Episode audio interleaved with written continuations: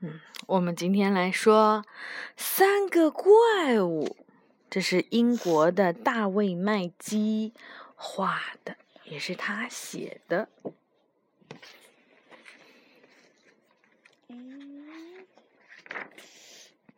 啊，这是这是哪里呀？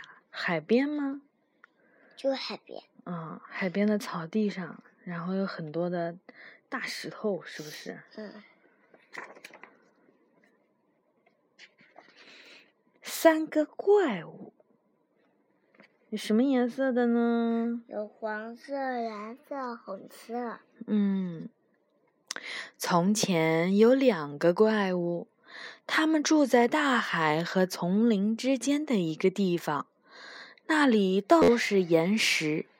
每天，一个怪物会说：“我们应该弄走这些岩石。”每天，另一个怪物会回答：“好啊，也许明天吧。”然后他们就大笑起来。他们是两个非常懒惰的怪物。一天，两个怪物站在海边张望。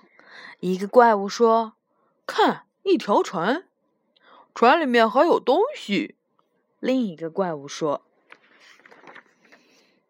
那条船越来越近，最后靠了岸。”一个黄皮肤的怪物走了出来。哎，两个怪物齐声怪叫：“哦！”我最尊敬、最英俊的阁下，黄皮肤怪物说：“一场地震毁掉了我的家园，我正在寻找一个可以居住的地方。这儿没有，你这个满身奶油色的赖皮爬虫。”第一个怪物说：“赶快离开这里吧！”哦，高贵仁慈的先生，求求你们。一小块地方就行，黄皮肤怪物说：“对两位尊贵的大人，没准我会很有用的。”滚开！第二个怪物吼道：“我们这里不欢迎任何滑稽可笑的陌生人。”等一等，第一个怪物对第二个怪物低声说：“他说他很有用呢。”然后他对黄皮肤怪物说：“待在这儿，你这个芥末黄脸壳的家伙。”两个怪物走到了岩石后面去说话。他们没有注意到黄皮肤怪物也悄悄地跟了过去。可以让那个黄皮肤傻瓜用他的这些船把这些岩石运走，再倒入海中。第一个怪物说。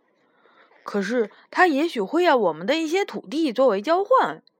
另一个怪物说：“没关系。”第一个怪物说：“我们给他可以给他一些土地，就是他运走的那些岩石。”黄皮肤怪物听了，赶快回到了原来的地方。两个怪物回来了。好吧，你这个黄皮肤的牢骚鬼。第一个怪物说：“把这里的岩石都弄干净，然后我们会给你一些土地。”哦，高贵的大人，你们真的会给我吗？你们敢以怪物的名誉发誓吗？黄皮肤的怪物问道。“我们以怪物的名誉发誓。”两个怪物异口同声道。黄皮肤怪物马上开始了工作，他真的很强壮。两个懒惰的怪物来到了丛林边休息。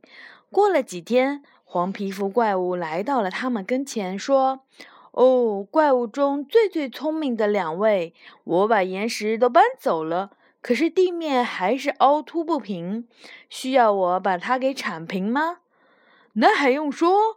第二个怪物说道。“还有，丛林的边缘也要弄整齐。”黄皮肤怪物又回去干活了。他运走了凹凸不平的泥土和那上面的植物。过了几天，黄皮肤怪物又回来了。哦，最尊贵、最守信用的大人，他说：“所有的活儿都干完了，现在你们能把承诺给我的那块土地给我吗？”“当然，笨头笨脑的呆瓜。”第一个怪物说：“怪物一言，驷马难追。你运走的所有的东西，岩石、泥土、植物，都是你的了。”哦，太不高兴了！真是太不可思议了！我有自己的土地了。黄皮肤的怪物说：“谢谢你们，尊敬的阁下。”他手舞足蹈地向大海奔去。两个怪物惊讶得目瞪口呆。他完全疯了！第二个怪物说。